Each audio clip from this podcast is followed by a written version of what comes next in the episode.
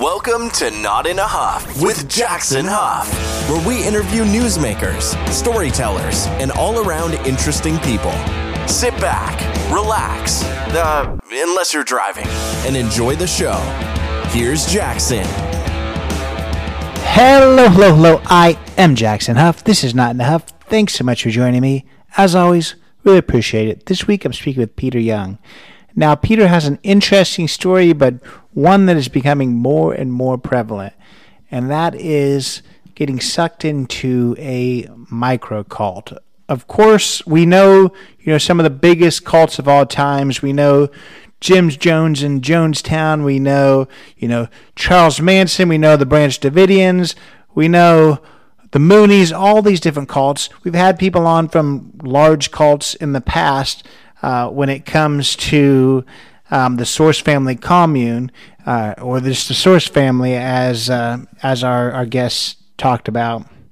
You know, these are, are huge cults. These are cults that have had documentaries about them. These are cults that have had hundreds of people at one point following along with one cult leader but what is becoming more and more prevalent uh, in the world, and one that uh, is is has been being written about quite a bit. Mr. Young is going to talk about that a little bit in this uh, conversation. Is the growth of microcults, and what a microcult is is a group of people that have you know maybe a, a family guru, they have a a person that everyone looks up to, but instead of you know two, three hundred people. Maybe it's just one family that listens to, to this person. Maybe it's a couple families and 12, 15, 20 people. But it's a tight group, a tight knit family, basically, that is following along with a cult leader. No matter how big the cult is, you know, there's there's these cult leaders that have take ownership of a small group of people and that's exactly what happens in the story this week. We're going to learn about a person named Uncle Robert. Sounds innocent enough, sounds friendly enough. He is somebody who, back 20, 30, 40 years ago, kind of took hold of, of this certain family, and we're going to get into that. Um, it, it's not really known whether there's uh, uh, other families involved, but we're going to focus on on one family. It's certainly a small cult, but Uncle Robert basically took control of, of almost every aspect of their life. It started with two parents, the parents had children, the children started following um, Uncle Robert, and uh, you know the children grew up. They started having you know families of their own, and those families started following Uncle Robert as well. So you know at the largest, we're, we're talking 12, 13 adults and, and some, some kids along with it. Um, now, what happens when parts of the family decide not to follow Uncle Robert? What happens when they, they start questioning things? Well, that's when we see how powerful this micro cult is because the family starts disowning their own children when they decide not to follow Uncle Robert. This is just a, a crazy, crazy story. This story comes from Peter Young, who married into this family. He married uh, his ex-wife now, named Paige, that uh, you know grew up following this Uncle Robert, and he didn't know exactly what he was getting himself into. He heard that this family has a, a guru. He seemed friendly, a little bit crazy, but uh, friendly enough. So he, kind of went full steam ahead, and, and through the next twenty years, he he learned just how much of a hold Uncle Robert had on the family, just how powerful he was. And at the end, we learned that uh, his power over over Paige and his family was was stronger than Peter's marriage, and they get divorced.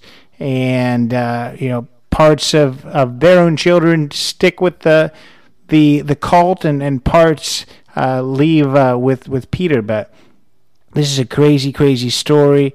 Um, I don't normally use the word crazy, but this story is is just extremely impactful. It seems so bizarre to, to most people to, to think that this one person, you know, this one person was able to to create such a hold, such a a power over people. You know, it's I don't want to say easier, but it, it, we see a little bit of, of groupthink when it comes to these huge cults um, with you know two three hundred people, and you you're moving away to you know the the commune, and you kind of have to go along to get along there because now you've you've given up everything and you're there.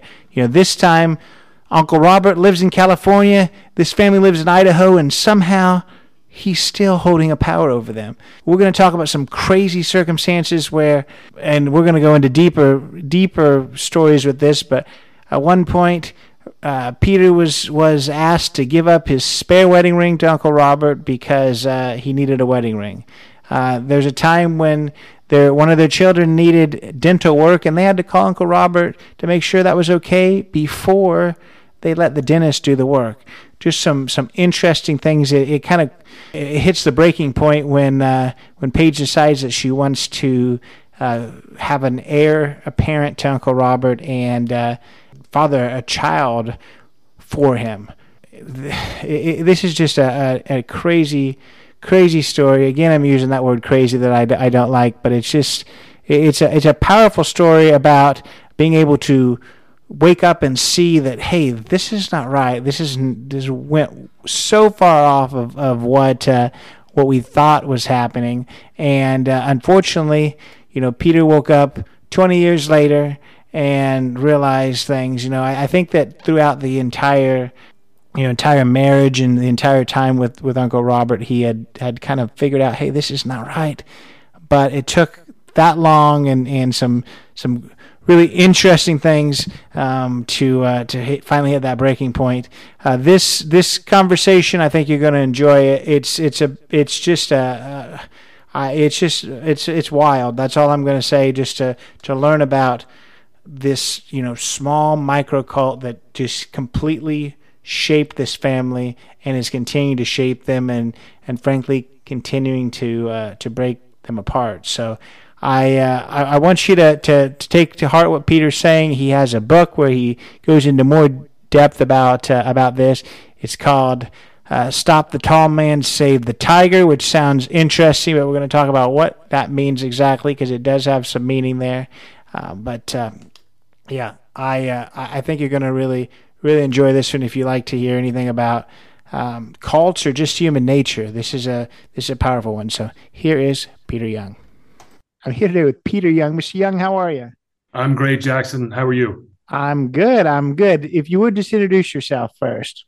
Sure. Peter Young. I'm an author. I've written two books, uh, a novel called uh, The Blue Team about uh, faith and basketball. And then I recently released a memoir called Stop the Tall Man, Save the Tiger. And uh, used to be a sports broadcaster for a long time, but uh, now sell real estate and live out in uh, just outside of Bozeman, Montana. I love it. And, and you know, we're obviously going to talk a lot about your your memoir. Right in the beginning of the book, I, I I think it was interesting. Definitely after having read a good chunk of it, it's where you said that th- this story. A lot of people told you, "Hey, you should just take kind of elements of this and and write a fiction story." And you like, "I can't do that because if someone read it as fiction, no one would believe it. But it actually all happened, and it's gonna it's just a fascinating story. We're gonna get into that, but I want to uh, want to start out with what you mentioned as far as your your previous career because that's pretty cool to people. I think that could have been a podcast too, just talking about um, being a sports broadcaster. Talk a little bit about uh, that early career when when you were doing those things. Sure. Well, I'll give you the Reader's Digest version of my life. So I grew up in New Jersey, played basketball, and I was going to be the next Larry Bird. So I went to college at George Washington University, played for the Colonials, and now they've changed their name, but uh, played Division One, and I was not the next Larry Bird. It was not very good. So then I got into coaching when I graduated, and I was going to be the next John Wooden. And I coached for two years, one year at college at CU, University of Colorado, one at high school. And I was quite immature at the time, so I was not a very good coach. And then I got into broadcasting, was going to be the next Bob Costas of outdoor sports.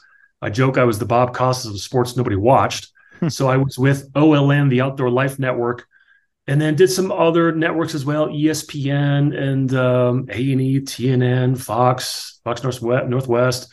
And then one day, the president of OLN decided he didn't like the sound of my voice. So I had to get a new job. And that's what happened. Hmm. Yeah, well, I like that you that you shot for the stars. It wasn't just be a good coach or be a good basketball player. You basically pick the the best ones of your time and be like, that's that's who I'm going to be. I'm going to be that. Well, and that's part of the message of my book, The Blue Teams, which the, the message is, you know, be yourself. Number one, right? You know, the world doesn't need a next Larry Bird because he's already taken, right? So be your be yourself. But also, uh, my identity is in something greater than myself. So for me, it's Jesus Christ. I'm a Christian. And so basketball or coaching or broadcasting is something I do. It's not who I am. So the idea is that you don't put your identity in that thing because you're not going to have a great night every night when you play basketball, right? But you are still something else, right? You don't put so much pressure on the thing that you do. And that's the message on my first book. No, I, I love that. And I noticed too that you said you grew up in, in New Jersey, which is very different from Colorado and certainly different from Idaho and, and Montana, where you live now. Were you just always drawn to that uh, outdoor world? Why did you leave the West Coast and have, have really never looked back? Uh, great question. No one's asked me that. So I, I think I said West Coast. Rat. I meant East Coast. Yeah. So I was a gym rat, you know, just lived in the gym, never tan, right? Kiki Vandeweghe had that great saying, the guy that played for the Nuggets, UCLA. And then I went to school in DC and I redshirted one year. So I had a fifth year coming up. So my buddy and I, when we graduated, we flew out to San Francisco and we rented a car and drove around the Northwest, Oregon, Washington, Idaho, Montana, Colorado. And I fell in love on that trip. So then I played my fifth year for Coach Mike Jarvis. We were finally good. Jarvis then went on to St. John's, great coach. And I've been out west ever since. That was 1991. Hmm. Well, I want to kind of get into this second book and kind of started at the beginning. And I think that the beginning was you meeting your future wife at that time. Um, talk about a little bit of, about the the early years because I think the early years were were relatively grand. So talk a little bit about that. I think this was before we we meet a character that we're going to meet here in a little bit named Uncle Robert. But talk a little bit about those early years. Sure. I was living in Pocatello, Idaho. So this is mid 90s. And I was doing the six and 10 sports for the ABC affiliate. Uh, flat broke, but loved it, loved my job. And I had seen Paige, that was uh, my uh, my former wife, Seen her around town, stunningly beautiful, you know, six foot one, long blonde hair, athletic. Didn't know her. Met her, I was at the gym working out with a guy named Gary. And I described her to him. He says, Oh, I know who that is. That's Paige Clausen. But be careful because she has this really weird family guru. So, you know, before I'd ever even met her, I heard about the guru, which turned out to be this mysterious Uncle Robert. So then I met Paige at a singles Bible study, which is, of course, why you go to those things, right? and then uh, Oh, we started dating right away. But then about two weeks in, I was 90% sure Jackson, I wanted to marry her. But I needed to meet her dad and his uncle Robert because she talked about him all the time. So I met her dad around Thanksgiving. You know, we've been dating about a month. And, you know, odd. There were certainly some odd moments. One of them was I went to go use the bathroom down the hall, stood up to pee because I'm a guy, finished, flushed, washed my hands, opened the door, and there he is standing there and he's listening. And he says, In our house, the men sit to pee because it keeps the toilet cleaner. And Uncle Robert taught us that. And I probably heard that phrase a hundred times over the next 20 years. So then I finally met this Uncle Robert a few months later. And odd, yes, kind of bizarre, but I at the time kind of thought he was harmless, and uh, which was not the case. But I was in love. I was blinded by love. And so then, you know, Paige and I got married a few months later. First child came along 10 months later. And for the first few years of our marriage, I thought I was the best husband ever. She was the best wife ever. You know, we were setting the bar for all time. And uh, of course, it wasn't the case because lurking behind the scenes in a role that was far greater than I knew was Uncle Robert. Yeah. And I want you, th- this is the hardest question because there's just so much to the situation. But I want you to tell us, I guess, who Uncle Robert was. We're going to talk about exactly some of the teachings and some of the interesting stuff that he said. Uh, but but as a whole, who was Uncle Robert? Sure, Uncle Robert's name is Robert Booty. He came from Syria, so you know he's not a blood uncle. You know, I'm six foot five, typical North European looks. You know, Paige's family again, you know, blonde hair, blue eyes.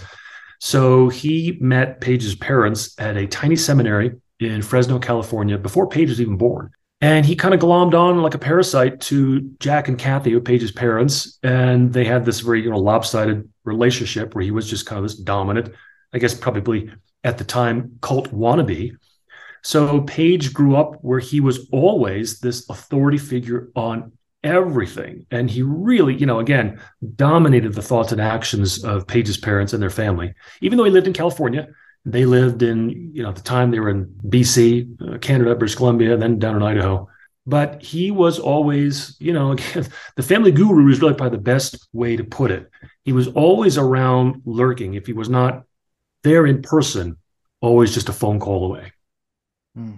And I want you to kind of talk about some of some of his teachings, the highlights of it in kind of the email that you sent me. And I'll tell you, I mean, I try to be as as unbiased as possible. I've talked to people from all different faiths and even people that are still actively in, you know, what people would consider cults.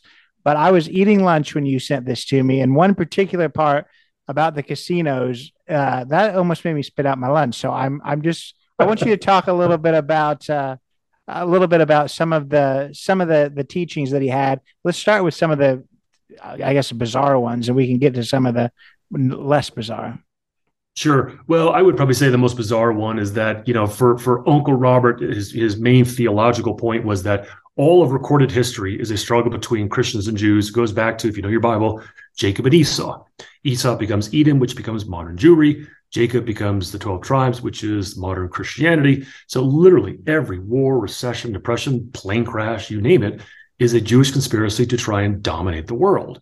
Wow. Okay. So, you know, he kind of threw that out there a few years after we got married. And I and I was the one that kept asking too many questions about it. And he got tired of my questions. But you know, Paige and her parents bought it hook, line, and sinker. They believed everything he said. So, in addition to that, there was America's sovereign national credit, where he expected, you know, everybody, you and me and anybody else, could write a check on basically on the bank of themselves and borrow as much money as they wanted to, which of course is idiotic, would lead to hyperinflation overnight. And then the casinos. So Jack and Kathy would go visit Uncle Robert during the summers. They had teaching jobs during the summer. They'd go down there for about a month, kind of like, you know, sit at the foot of Buddha, right? And they would have this halo effect. Whatever Uncle Robert had been drumming into their heads, they couldn't stop talking about. So when they came back this one summer, this maybe we'd been married seven, eight years, Jack tells me that, you know, casinos are the true churches in America. And the churches that you go to on a Sunday, you know, are just a waste of time. But the churches, uh, the casinos are the true churches because anybody can go into a casino, regardless of your bank account, your success, race, creed, gender, whatever, and be blessed by the Lord. Which I would say, okay, but you know, I don't see anybody worshiping the Lord in a casino. I see them worshiping, you know, maybe their drinks, their cigarette, and money. That's it. And then, oh, by the way, he also called them the casinos his office. Because see, Uncle Robert never had a real job, not that I saw. And I've, you know, been around, I was around the guy for almost 25 years. His wife had a job at a hospital, so she made the money, and he had no money. You know, we would tithe to him, and he would always say, "Oh, this check came at the best time." And when he would travel around the country to, you know, spread the quote unquote true gospel, he would stop by casinos, his office, and gamble to get enough money to, you know, fill up the gas tank for the next 100 miles. Well, two questions I have about that one serious and one not so serious. The not so serious one is if he felt that way about casinos, I'm just wondering, like, what was his thoughts on Vegas? Is that just like the his religion's mecca, or what? Where where are we at with Vegas? I feel like that's like the holy land. Well, so you know, there's casinos all over the place, and he would usually try and hit the ones that were on the reservations. And so there's one in Southern California. I can't. It's on the way out to Palm Desert, and yeah, he would go there all the time. And and you know, for me, it's like, listen, you know, Jackson, you, know, you want to go to the, the casino on a Friday night with your buddies and and play blackjack or whatever it is, play the slots and blow fifty bucks. Have at it, have fun. But to think that you're going to beat uh, the casino, that you know you are going to be able to win well, listen, everybody walked into the casino that night, thought the same thing. And oh, by the way, the casinos are big buildings and they give you free drinks for a reason. The house always wins. Exactly. Yeah. I yeah, I'm I'm with you there. Um, the more serious question in, in all that is, you know, obviously you talked about religious war when it comes to Christianity and Judaism.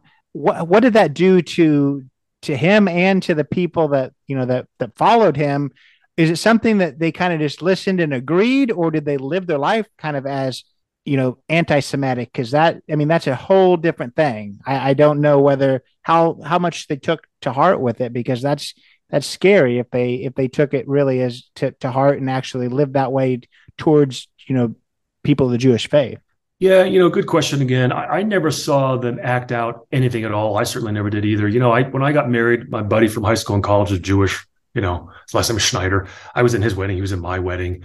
you know, so when Uncle Robert shared this at, first, when he shared it, I, I, was stunned. I was quite frankly scared. I thought, oh my gosh, this is really dark. And I thought we should have nothing to do with him. Of course, you know, Paige was not going to go along with that. And I never followed up. I really should have pressed the issue. This would have been three years after we got married. But it was not something that was overt uh, in our lives, not even in his life, really. Um, but what it really did was kind of set the tone for the paranoia and secrecy. So cults control their members via numerous tools, but mostly paranoia and secrecy. So the paranoia is, well, certain Jews who are trying to control the world know that Uncle Robert's a threat. They know that Uncle Robert's on to them, right? Like Uncle Robert supposedly had a meeting with Alan Greenspan, the former chairman of the Fed. And so all these Jews know this. And of course, all the Jews are thus listening in on our cell phones. And they're probably going through Uncle Robert's trash. And oh, by the way, so we have to be careful. We have to watch what we say on our cell phones. We have to shred our trash just like he does. And when he goes on trips, we can't ever say to him, you know, hey, how is DC or New Mexico, or wherever he is, because of course the Jews were listening. So since he is so wise and he knows the real truth, his life is in danger. Therefore, our lives are in danger. Therefore, we circle the wagons, we keep it secret, and we don't share with anybody. And now he has his control. Yeah, and I want to I want to ask you too, um, because an important part of the book was talking about how you know every every teaching of somebody who is a cult leader is not you know is not crazy. It's it's not that the you know that jewish people are out to get you and that casinos are you know the the true churches. Those are some pretty crazy sounding things. But there's a lot of things too that cult leaders say that make sense because you've got to, you know, put some some sugar in there be, with with some of the poison that you're giving, or you're not going to gain those followers initially. I think that's important because you know you look at cult leaders out there and people are like, oh, this isn't. I've I've heard this from people that I've interviewed that have been in cults that you start out like, oh, I don't think this is a cult because what they're saying actually makes sense. This isn't a bad thing, but then it slowly starts turning into something totally, totally different. So, speak on that a little bit. Um, what what what did he talk about that was, you know, that did make some some sense, um, and then also just the the larger picture of how, you know, these things slowly start happening, and that you know the the the things that make sense slowly start being convoluted into things that uh, that are dangerous, frankly. Sure. Well, at first, a lot of what he said made sense. What I say is, you never know you are in a cult. You only know you were in a cult because yeah. cults can come in all shapes and sizes. They look very different. And certainly, when people think of cults, they could think of really evil things like you know, Jim Jones and David Koresh, where people are dying. But at its foundation, cults are all about undue mind control. So there was no abuse in the little cult of Uncle Robert, which we didn't really have a name for it. There was no violence. There was no abuse. There was no shouting or screaming or, or sex or anything like this. None of that. It was all about the undue mind control. And so I feel like I'm not the dumbest guy in the room. So I'm not just going to fall for a cult, right? Like nobody joins a cult. They only realize after the fact. They join what they think is legitimate. So the analogy I gave or the metaphor is, you know, if you miss hit a golf ball, Jackson, by an eighth of an inch, quarter of an inch, 100 yards down the fairway, it's way off to the left or way off to the right, nowhere near the pit. Well, Uncle Robert would tee up the correct golf ball, so to speak. He would read from the Bible. But then he had a unique and perverse ability take each and every verse and give it his odd twist so that 5, 10, 15, 20 years down the road, we were way away from the gospel of Jesus Christ. But it was so slow. Like you said, I was the proverbial frog in the boiling water. And it took a long, long time uh, to finally get to the point where I realized you know, how awful this was. Now, early on, I had a lot of doubts. The first five years or so, again, with, you know, with the idea about the Jews trying to take over the world. At first, I thought this guy was crazy, but then little by little, oh, this makes sense. That makes sense. Till I was fully brainwashed for probably about two to three years, and really did not see it fully with eyes and ears open till about a year after Paige had left me, and I was effectively kicked out of the cult. So when you so this book, I mean, you you talk a lot about just all the situations. It, are you looking kind of backwards, or during the time were you realizing that it was all pretty pretty interesting? Because the book is written like every situation that you weren't really all that brainwashed. But so talk a little bit about that.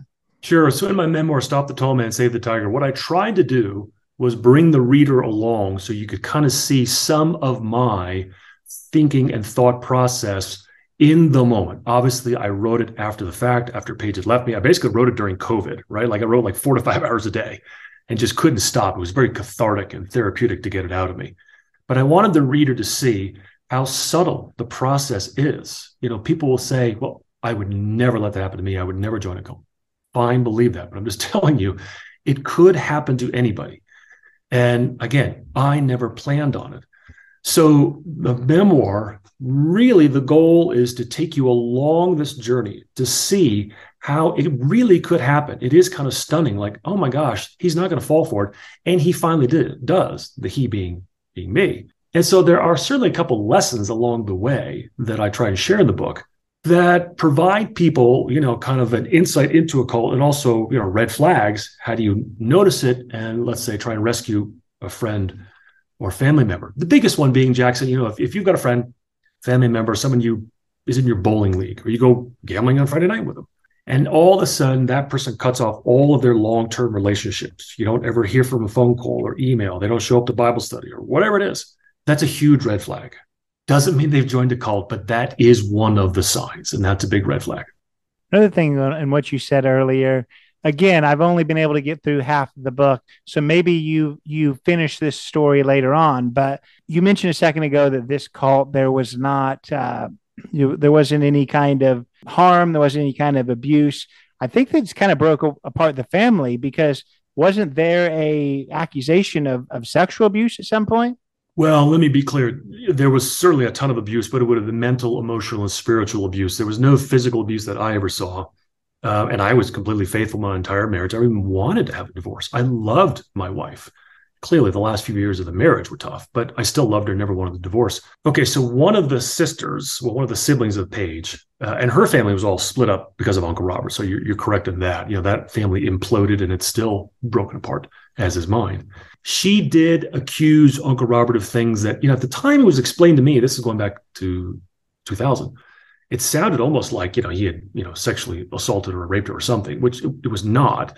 I found out years later what the actual accusations were when I reached out to this uh, former sister in law, uh, Rebecca. And it was, you know, creepy, disgusting. You know, if you did it to your child, we didn't want to punch him in the nose. Yes. Illegal? No. But really, really creepy. Was he grooming her for, let's say, a larger role later in life? Maybe it's possible. Uh, you know, right around the time when I, you know, my my wife left me, I read a, a massive tome on Rasputin, the you know former spiritual guru to the last czar and czarina. It was fascinating the the parallels with him and Uncle Robert, you know, because uh, you know, kind of this odd figure comes out of nowhere, you know, broke and has, you know, certainly an obsession with sex and uh, has this, you know, very, you know, cult like following. People that love him or hate him, which is exactly the way people react to Uncle Robert. Most people just either dismiss him or they're totally devoted to him. Yeah. And I want you now, because in the book, you talk about quite a few just bizarre stories. I want you to kind of tell the listener a little bit about some of those things and just the grasp that he had on on this particular family. The two that you mentioned in the email, I think, would be two that would really kind of show people what was happening, and that is about your your wedding ring, and then ultimately about, uh, I guess, the topic of of surrogacy. Sure. So, you know, again, I I, I absolutely adored and loved my wife, and um, I realized, you know, seven eight years in, maybe nine that she probably didn't really uh, adore me or love me or or honor me like she surely did Uncle Robert. And uh, I, you know, it was pointed out in very graphic terms in, in, those two examples. So I lost my wedding band two three years into our marriage. Couldn't find it, bought a new one. Many years later, I found the original wedding band in an old grungy jacket. I was working in the garden, found it, and I immediately showed it to Paige, and it brought on an instant wave of nostalgia, you know, from the early days when we lived in Idaho, we were first married, and our marriage was so wonderful, at least it was in my eyes. And uh, so it was very representative and symbolic of what I hoped our marriage would one day turn back to. Well, at about that same time, Uncle Robert had told Paige that he lost his wedding band. So she asked me, said, you know, you can't wear two of them because I'd already bought a replacement. And so I sent him my original wedding band and he wore it. And it was unseemly, it was awful, but I went along to get along. And I did a lot of that. I went along to get along. But on one topic, I did not go along just to get along with Paige. And that was a few years later. We had a little tradition uh, in our marriage where Friday night was date night and Saturday night was family night. So on a Friday night date night, we had five kids at the time. And we had talked about having a sixth, and we were hoping it would be a son. We would call him Matthew. So she got all dressed up, hair, makeup, the work. She looked great. We go to a coffee shop, and she tells me all about her burning desire to have another child, a son. And then she says, The son is for Uncle Robert. So Uncle Robert had two sons, and they married. They're now adults in their 40s, and uh, they had daughters. They had no sons. So there was no one to carry on Uncle Robert's precious bloodline. So she wanted to have a male grandson with one of Uncle Robert's sons so that she could provide, you know, this gift offering of a child so that Uncle Robert's bloodline could continue. And I was outraged. I mean, first of all, stunned and hurt that my wife of nearly 17, 18 years at this time would do this, would want to do this. And then what made it even worse was because she could tell I did not want it. I was completely against it. I chose my words carefully. I didn't explode because I knew that would just get me in more trouble. Uh, but I, you know, thinking about her pregnant with Uncle Robert's grandson would make me, you know, physically ill. Then she said, you know, that she had taken a vow before the Lord that she would never have another child with me unless she could at least offer that gift to Uncle Robert and his son. And um, it was appalling, but it clearly showed, looking back, how devoted she was to him. I was still in denial. You know, I still thought, well, you know, we could work it out. She'll eventually fall madly in love with me again. But she never did. Yeah, and I want to I want to also kind of if those don't drive the point home, which they I think they certainly do, just how much of a grasp that he had, or and still probably does on on these these this family. I guess another story that I think kind of shows that is because he was the expert on on everything. That's that's what she said even things that would make absolutely no sense that he would have, you know, expertise on.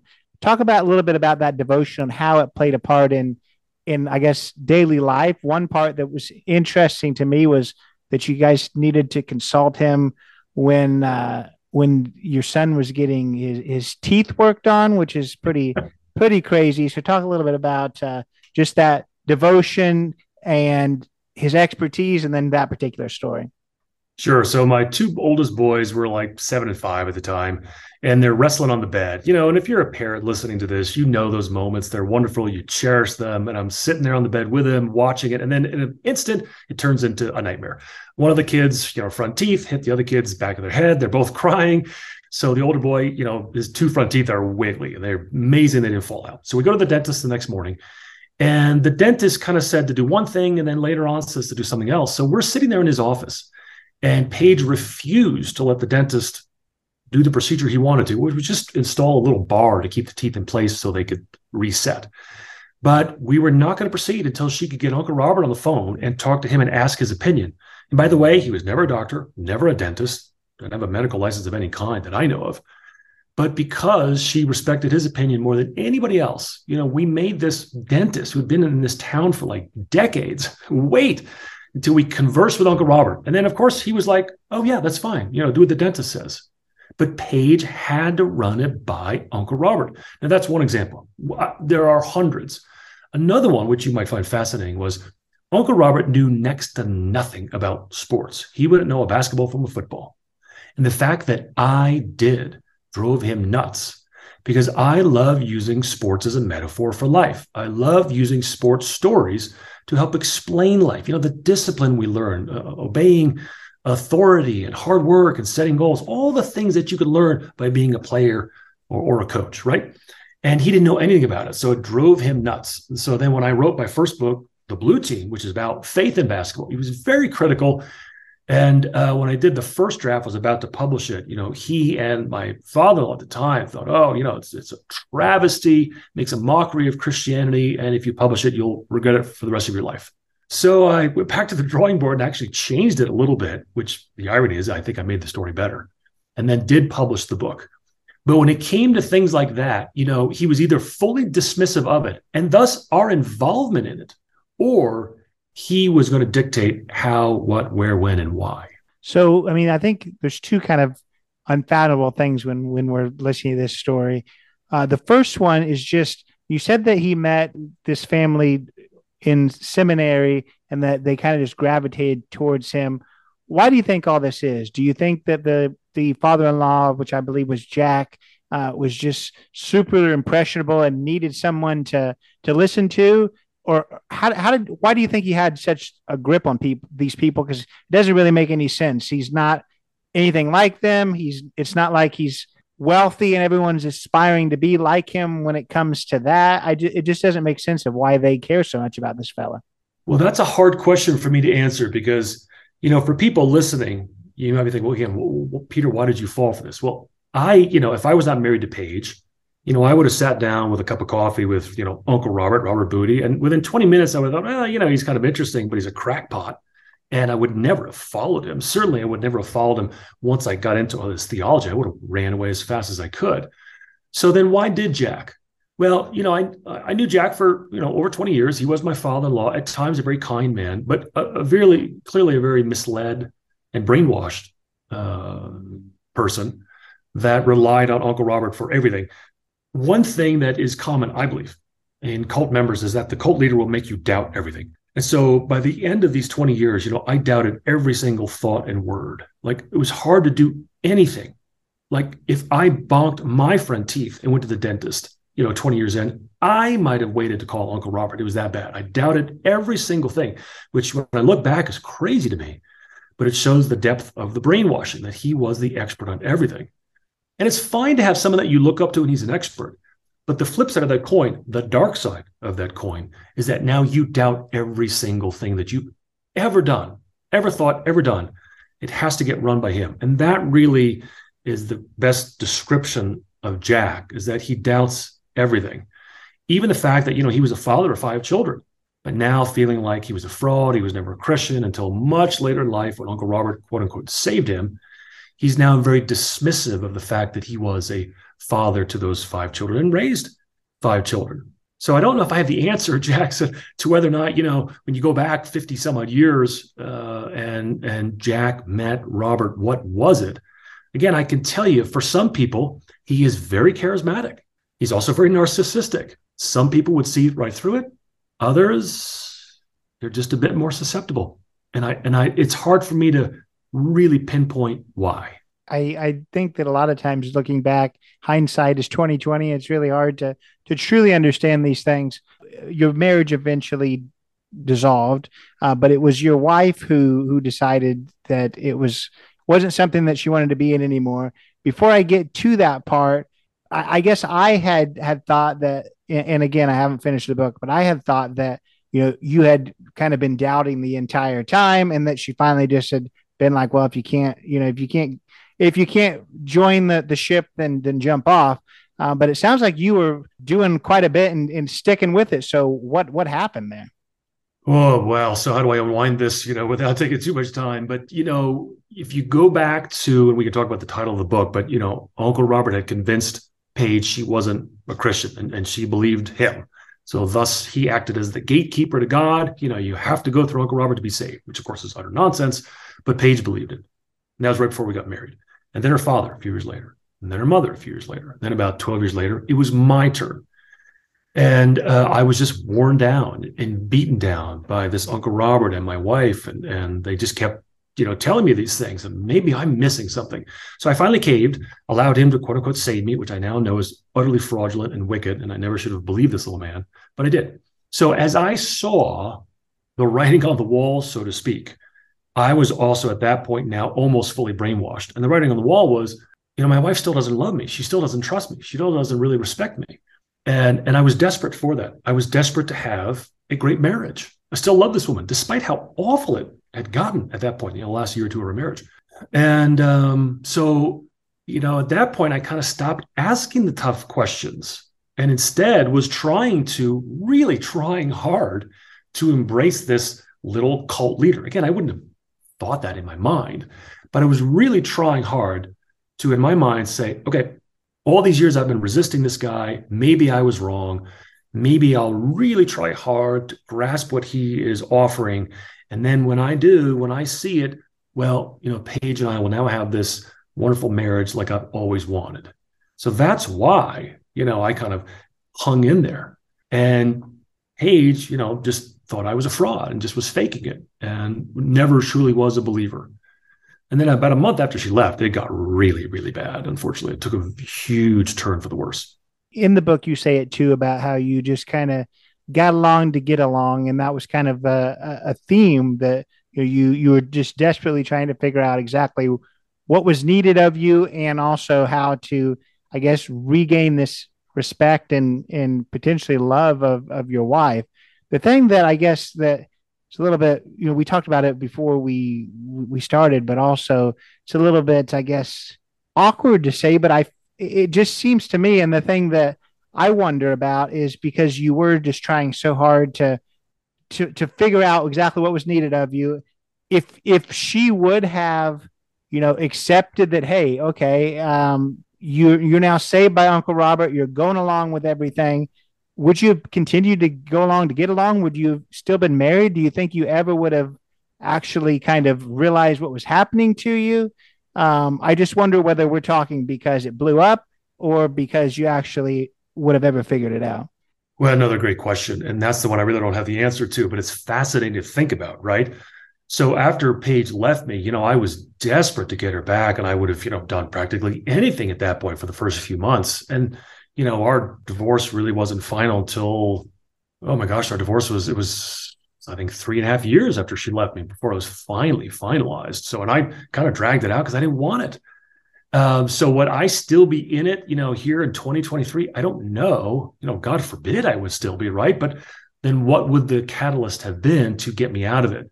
I do think, Jackson, that as long as Uncle Robert was a presence in Paige's life, our marriage was doomed whether it was a year in or 50 years in. It was going to happen. As long as he was alive, as long as he had that position in her life, our marriage was doomed.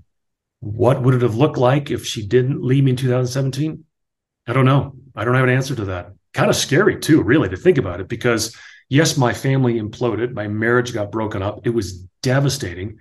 And what I went through was horrendous, and I would never wish it on anybody else. But I am a much stronger man because of it. And my children have been rescued from a tiny destructive religious cult. Yeah, absolutely. I, I just, I, I guess I just wonder, you know, so much did happen that you did continue to try to, to, to figure it out. I just wonder, I don't know. I'm, I'm, I'm, I'm, I guess I'm a, a little lost for words of how you, and I think a lot of people listening would be kind of just at a loss to figure out exactly why at the end it wasn't like, finally this is over with and I don't have to deal with this craziness anymore that you were for several months being like I want to I want to work this out. I want to get this back. I mean what was what was going through your head? Obviously I understand that you know you were you were married for 20 plus years but you really weren't being uh you weren't really being treated all that well. So I was it almost just like uh I don't know survivor's guilt or I don't really understand it? Well, let me see if I can try and you know put to words what, what you were uh, suggesting or getting at, and that is that you know Paige is a different person now than she was when I married her, and so there was always this ability for her to turn into this person because of Uncle Robert always in her ear feeding her his thoughts. But the woman that I married in 1997 is is not the same person that she is now, nor has she been the same person for the last you know probably 10 years or so. So there was a huge change that I saw, and I firmly believe that, you know, without Uncle Robert in her life, she could be that person again. So the real issue I have is not so much Paige, as hard as that is when you read my book to grasp, but it's really Uncle Robert because, and again, for people that have been on, you know, in the firing line of, you know, Paige and her words, I mean, she could be brutal uh, with her letters and emails and in, in person, you know, the, the vitriol that she spews at people. And I was, the, the direct, you know, object. I was the target for a long time. But she is a victim, just like I was, just like my children were, because she has been under the undue mind control of Uncle Robert her entire life. If you have trouble with the word cult, there's a guy named Steven Hassan or Hassan. You know, he wrote a great book, uh, Combating Cult Mind Control. He says, listen, if, if cult, you know, can only conjure up images of Jim Jones and drinking the Kool Aid, fine. Think of it as undue mind control. Well, Uncle Robert has had that over Paige her entire life. I saw a glimpse of the Paige without that. And uh, I guess I always wanted that. I never wanted to get divorced. I always dreamed of having a wonderful, happy marriage and family. I felt like we had it for a time, And it was devastating to see it torn away from me. Yeah, and I think that's that's really important what you said. It reminds me of a very different situation, but the same type of thing where about a year, year, year and a half ago, I interviewed somebody who had experienced sexual abuse in the church. Their youth pastor had molested them as a as a child. And the thing that we talked about and that a lot of people have talked to her about was how now she's friends with that pastor's ex-wife who knew about it the entire time. So mm-hmm. everyone's always like, how in the world could you be friends with that person? How with they knew about this and they allowed it to happen? And what she mentioned was he, she was just as much a victim as of him as I was. I he was she was under the same spell as I was. It was the ex- so it's almost at that point victim shaming to think about her in a bad way. And I feel like it's easy to fall in that trap because that's kind of what I i I'm doing here with with Paige. But she's a victim too. She just hasn't realized it yet. Yeah, and you know she is responsible, as we all are, for her words and her actions and her deeds and everything she has, that she has done. You know, she broke up a marriage. Again, I was completely faithful our entire marriage, as, as I, I, would imagine she was as well. But um, you know what? I mean, I can't imagine if she were to finally have her eyes and ears opened by the Lord and to really see what she has done with her life and what Booty has done to her. Can't imagine what it would be like for her. I mean, it'd be unbelievably difficult because again, I was brainwashed. I don't know, let's say three years roughly. Make it four, but probably only three. It took me a year to get over it. I can't imagine how hard it would be for her. But you know, I used to pray for her every day. I, I don't do it every day now, I'll admit, but I used to pray for her every day for years that she would have a road to Damascus type moment. So the road to Damascus, where Saul becomes Paul. You know, he's persecuting the Christians, and then he writes half the New Testament, roughly. And um, but you know, it, it, the Lord doesn't need me to write a book to, to help him. He, he, can figure it out, and if he wants to give Paige that moment, he will. Yeah, and I, I just in in the people that I've I've interviewed when it comes to cults before, from from what my from what I gather, definitely given that she was has been in it for so long, even if she were to see the light, so to speak, it, it's it's at this point it's a lifelong process. You know, I've interviewed people who left a cult in 1978 mm. and 1978 and they still to this day say they're still not they're still not completely over it. There's still people living the way that that particular cult leader had them live, which he he passed away back then. That's what broke up the cult. But I don't think I don't think it, it, I, I don't want to say unsalvageable, but I don't think that there's really a way at this point to completely be, you know, normal. If that's the word, I don't really like that word, but I think that the as you saw just in your three or four years of being mind controlled with it and how long it took you, I think that it would just times that by what 30 40 years it would be it would be interesting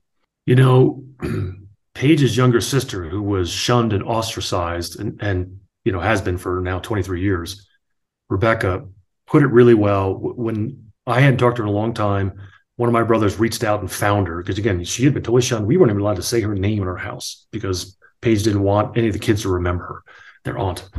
So he reached out to her and, and you know found her and told her what happened with Paige and I, and then we finally reconnected.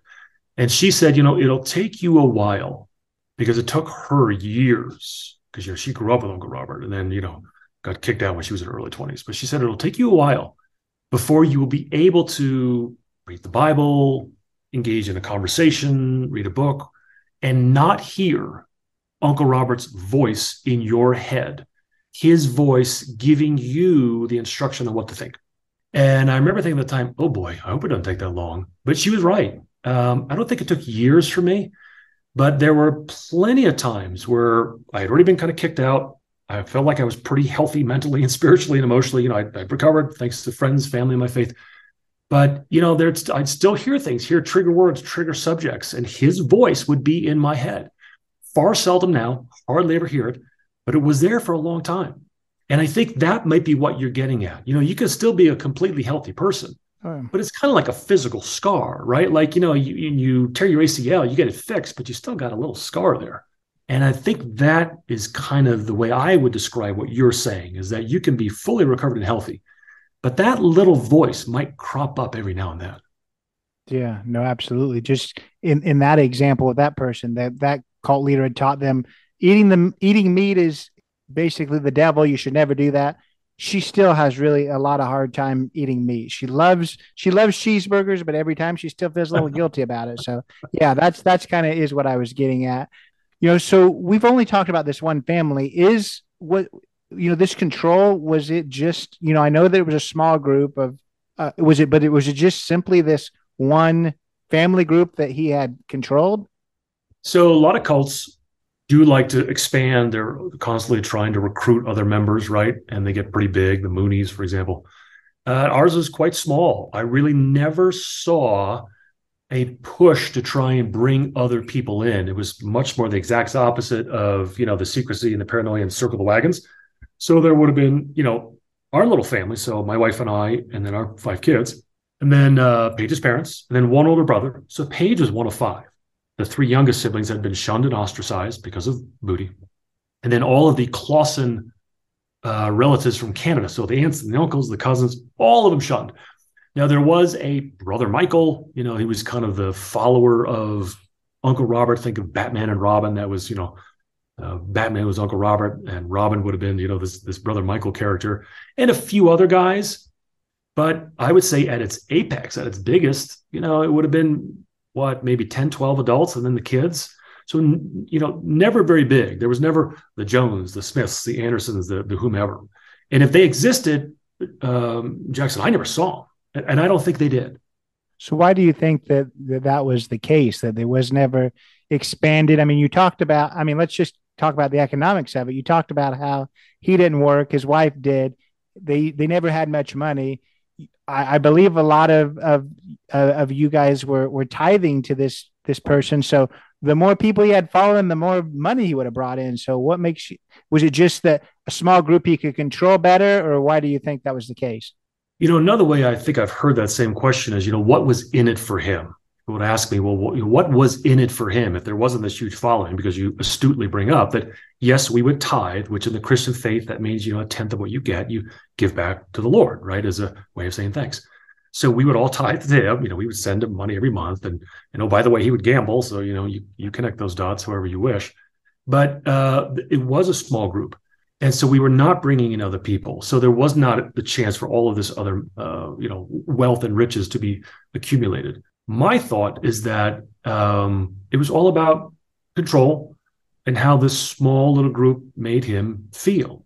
You know, we adored him, we revered him. I mean, I didn't for that long, but the other people did. And uh, that's got to be an incredible feeling for you know a narcissist like he was to have these people adore him.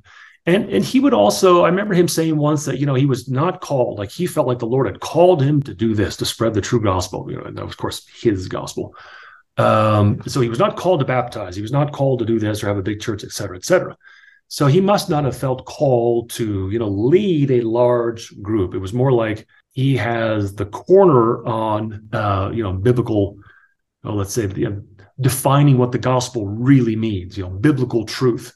And he didn't really care how many close followers he had, as long as those in power get an audience with them, which speaks to another uh, key attribute of cult leaders. They have a grandiose sense of self, as it's called. And that was clearly Uncle Robert. You know, he, he claimed to have conversations with Alan Greenspan and other congressmen, representatives, and senators. He'd go to DC and he was on a first name basis with them. And before Gulf War uh, number two uh, in the early 2000s, you know, he sent a letter to Saddam Hussein telling him what to do. And Saddam Hussein wasn't smart enough to listen to this guy in America.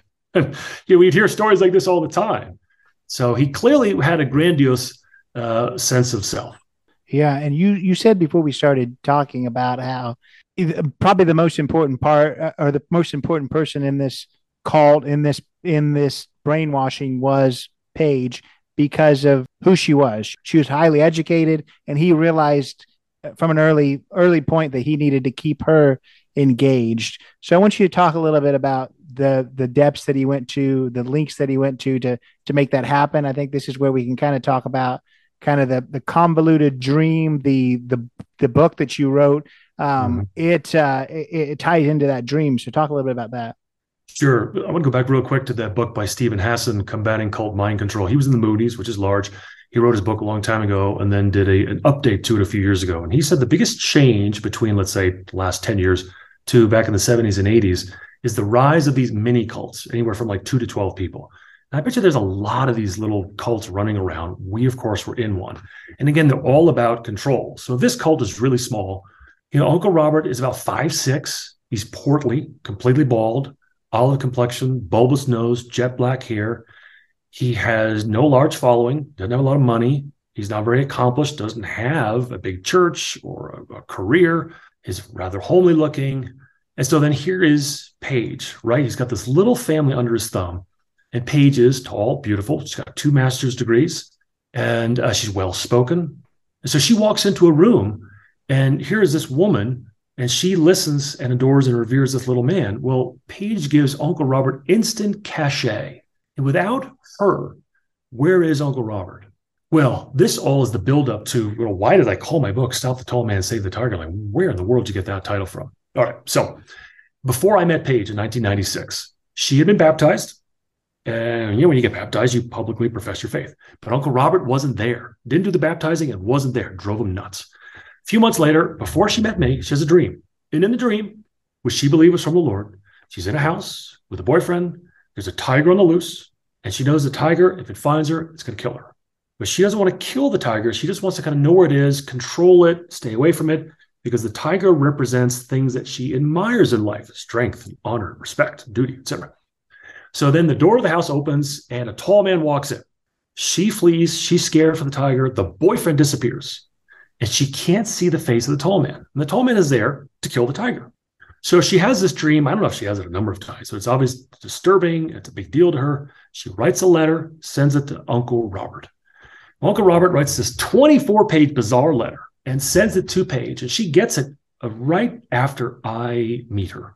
So again, I, I look back, you know, on the calendar. Well, what day was Sunday, you know, in late, late October? He wrote the letter on a Wednesday, sent it on a Friday, and then that Sunday, Paige and I met for the first time. So remember, Uncle Robert has a face that Paige knows really well.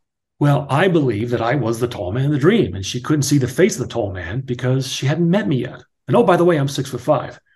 So in this long letter of interpretation, Booty tries to claim that he's the tall man, even though he's about five foot six. He obviously doesn't know who the tall man is because he hasn't met me yet either. Oh, and in real life, Chad, the boyfriend in the dream, he showed up to the second week of that singles Bible study, and I never saw him again. So in the dream, he disappears when I show up, and in real life, I met him one time, disappeared. Okay, so in the letter, Booty, who is again five foot six, you know, tries to claim he's the tall man, and then convinces Paige that she is the tiger, that she is unsaved, not a Christian, and the tiger is her old ego, the old Paige that we are saved from when we truly become Christians. So in essence, he turns the dream on his head. He's the hero. She's the villain. She's not saved. And she, Paige, needs Uncle Robert to save her. And thus, that kept her underneath his thumb. Because if Paige can go ahead and get baptized and be saved without Uncle Robert, well, why do we need Uncle Robert? And that dream has had lasting repercussions to this day, because I truly do believe that dream was from the Lord and it was a warning. And I was there to you know, be a conduit, let's say, to help her see that this guy was destroying her. And anyway, uh, you know, I did not really get it until, you know, 20, 23 years later. I really finally saw, oh my gosh. Like I remember telling that dream. Like I just told you, the audience, I, I told that dream without my interpretation of it. And then these two people were like, oh, I know what that dream means. Like instantly they knew what it meant. And then so did I. And unfortunately, Paige still doesn't see it. You know, I tried to explain it to her once. We were in counseling and it went nowhere, and she just disagreed. And it's so sad. But Booty was able to twist it, turn it, manipulate it, manipulate her. And I believe he still controls her to this day. Then I want to, I guess I want to ask you with that. Let, let's use that exact example where she sent him a letter. She told him about this dream, and he found a way to kind of construe it into, you know, making sure that she stayed loyal to him and that it was a, calling based on on him. He had he had turned it into that. Writing that letter, what do you think his purpose in that is? And the larger question with with that is because there's cult leaders that truly feel like they have a calling and that they are helping people and that it's a, a passion, whether it makes any sense or not. There's there's cult leaders like that, and then there's some that will just go along to get along just to keep power. Do you do you think that he believed everything he said, or do you think it was he would say what he needed to say in order to con- continue the control that he had?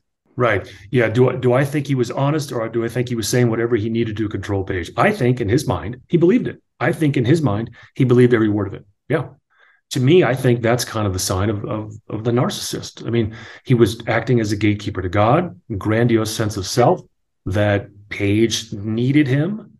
It's kind of like, you know, the phrase, if a tree falls in the forest and no one is there to hear it, does it make a sound? Well, in our little cult, you know, I had already been saved as a teenager. Paige had already been saved. You know, she publicly professed her faith, was baptized. Her parents had been saved before they met Robert Booty in their probably late 20s, early 30s. But yet, all of us were convinced that we had not been saved until we, we allowed Booty to save us. So, in our little cult, it was kind of like if someone is saved and becomes a Christian, but Uncle Robert's not there to witness it, does it really matter? Which is awful to say, but it's pretty darn accurate. So to answer your question, Jackson, I think he believes every bit of it. Yeah. Hmm. So before we we started too, you you talked about this, and I think it kind of puts a nice stamp on on the end of it because I think that you realize just how deep it went and just how I guess broken that your marriage your marriage was, and that was when at the end you had heard kind of what was happening the entire time with your marriage um, the confessions that she had sent him. Talk a little bit about that and kind of the how things blew up at, at the end. Well, there were several discoveries that I made after she had left. Um, you know, for a while we shared one laptop, and so there was just some things that I saw on there. One was her testimony. So again, in the Christian faith, your testimony is what has the Lord done for you, or how did you become a Christian, right? And uh, when I read hers, and I'd heard it in person, when I read it, you know, it was like, boy, who saved her, Uncle Robert or, or Jesus Christ? You know, Uncle Robert's name was mentioned more times. So that was kind of eye opening. I read another letter she had written way back in 2000. Real briefly, the story with this one is our second child was born eight weeks premature, nearly died in the womb. She went into the hospital on bed rest. She was leaking amniotic fluid. The doctors never knew why, but she sure did. She felt like the Lord was punishing her because she had not come to the defense of Uncle Robert quick enough when her sister was, you know, making these claims against him. She briefly believed her sister. So she felt, yeah, the Lord was endangering her life and our son's life because she did not honor Robert Booty quick enough. So she wrote a whole letter about that, you know, multiple pages. And I found this, my jaw dropped. I hadn't seen it. I mean, it was probably 21 years after the fact. And I kind of knew a little bit about how she felt, but I was stunned that uh, this is you know, the depths to which she felt her life revolved around Uncle Robert. And then, of course, I found the original letter that Uncle Robert had written to her back in 1996. So I found all of these things like a year or two after she left. And it really helped me fit all the puzzle pieces together to come to the conclusion that I've already said that, you know, as long as he was in our lives, our marriage was doomed. So, what made you decide to to write this book. Obviously, there's a lot of there's a lot of parts that are could be could be triggering. I mean, it's it, it is your life we're talking about. So, what made you decide that you wanted to share it with with others? Well, first of all, in writing it, it was very cathartic, very therapeutic. I do believe if you've ever been through something traumatic, writing it down on paper was very helpful for me. And that's what I did during COVID. I wrote like four or five hours a day and got the book done. Cults operate on secrecy and paranoia, and they control the followers. So much of what I've shared tonight, my family, now I'm one of five sons, my parents, my brothers, their, their wives, nieces and nephews, they knew very little of this. And I kept it secret from them, the young family, you know, not the Clauses, you know, my family. I kept it from them for decades. And I held all this in for a long time and it ate me up. And, you know, probably will send me to an earlier grave. So I didn't want to be silent anymore. I wanted to share my story because I didn't want to be silent. And so if my story, whether you read my book or you're listening to this podcast or however you're going to hear the story, if it can change one life, rescue one family, prevent someone from joining a cult, whatever it may be, that it was worth it. And um, I just didn't want to be silent anymore. I wanted the truth to become known. Yeah, I, I understand that. And I want you to now just tell us, and we're in present day now. What you know, these are these are real people. You know, the actors in your book. Where where's everybody at today? I want to kind of you. I know that some of your family has has joined you. Um, I just want to know kind of, of where we stand now, and then kind of to piggyback off of that. You know, you talked about how this cult is is uh, you know based on secrecy, like many of them are. Well, you kind of threw it out there into the open, so I don't know whether you know anything about how they feel about this. I'm sure they feel just grand. Well, the funny thing is, I don't know if Paige or her parents or Uncle Robert even know about the book. I, I, would imagine they do, but that speaks to how little contact I have with them. So, as far as I know, Uncle Robert's still alive. He'd be in his late 70s. I have not talked with him either via phone, person, or email since 2018. So, it's been five years. Um, I don't talk to, you know, Paige's parents, and I very seldom talk to Paige. It's still very tense. It's, it's awful. You know, and we're still going through the courts. Unfortunately, you know, she called me a murderer and a documented abuser in a recent court filing, which of course I haven't murdered anybody or abused anybody. So it's sad to see. It is. It's difficult uh, that it's still getting dragged on. Out of my five children, the three youngest still live with me. The courts sent them back to me uh, back in 2018. They saw the, you know, the influence of the cult, which is abusive emotionally. So they're doing well. I mean, you know, we all have our ups and downs, but they they do still love their mom and I don't badmouth her, and she will always be their mom, so they should love her. Uh, but they see the truth with Uncle Robert, Robert Booty. They they know what happened, and so they are very healthy now. They're much stronger. They have recovered. They still have a long way to go, uh, as we all do. It'll probably always linger a little bit in the background. My two oldest boys, it's a little bit of work in progress. It's hard to blame them with everything that they went through, but I do pray for them that uh, hopefully one day we can you know reconnect and that relationship will be repaired. And then my family, the, the young family, my brothers and my parents, my parents are still alive and they're in their late 80s. And, and uh, you know, again, this obviously you know, rocked them to the core when they found out about it, but they have all rallied around me and, and showered me with love and support, which is what a family should do. Absolutely. Absolutely. And I think that's, that is an easy way to see that this was a, a mess to begin with because – that isn't what happened in this family. When things went wrong, people were, were shunned. So I, I like that, you know, you're the, the people you surround yourself with now are, uh, are supportive as they should be. And I want you now just to tell us how people find the book. We, we covered a, a kind of a, a very, as you said earlier, a reader's digest version of this book. So I want you to tell people how they can, can read more about each of the, the things we talked about. Sure. So the name of the book again is Stop the Tall Man, Save the Tiger. You can get it on Amazon exclusively on Amazon. Uh, you can also find my other book, The Blue Team, the novel, is also on Amazon. And uh, if you want more information about me, uh, my website is authorpeteryoung.com. I also have my own YouTube channel, which is at author Peter Young. I love to read, so I do videos on you know on book reviews, and I also do little kind of story vignettes on some of the stuff that's in the book. Also, some of the stuff that's not in the book. You know, I couldn't fit every anecdote into the book; it just would have been too long. So uh, I've got some of that stuff uh, online. Yeah, well, I'll tell you, it's been an absolute pleasure speaking with you. I really appreciate you. Thank you very much, Jackson, for having me on. I appreciate it. So that was Peter Young. Hope you enjoyed that conversation. Hope you learned a lot. You know, like I mentioned in the beginning of this episode, the growth of these micro cults is just it, it can't not be ignored. You know, there's there's not a ton of of these cults that we know about anymore. Of course, there's you know there's been some in the news when it comes to you know the fundamental church, the FLDS, and and that type of thing, and Warren Jeffs, and and and those type of things have been in the news. But what we don't see and what most people don't hear about is these micro cults that have just a few people in them that it, it just rocks the world. And I think that you learn just how how interesting and just how impactful it was for, for Peter. You know, there was a time during during the uh, the marriage that he was he was bought in as as well, whether it was because he was just trying to, you know, save his marriage or whether he was truly feeling that way. That's uh, that's to be to, to, to be determined, I guess. But uh, I, I, I learned so much from Peter. It, it's you know you you talk to Peter just like I've talked to other people in cults, and you think that uh, you know he he seems like a, a really smart guy. He doesn't seem like somebody who could be dragged into something like this.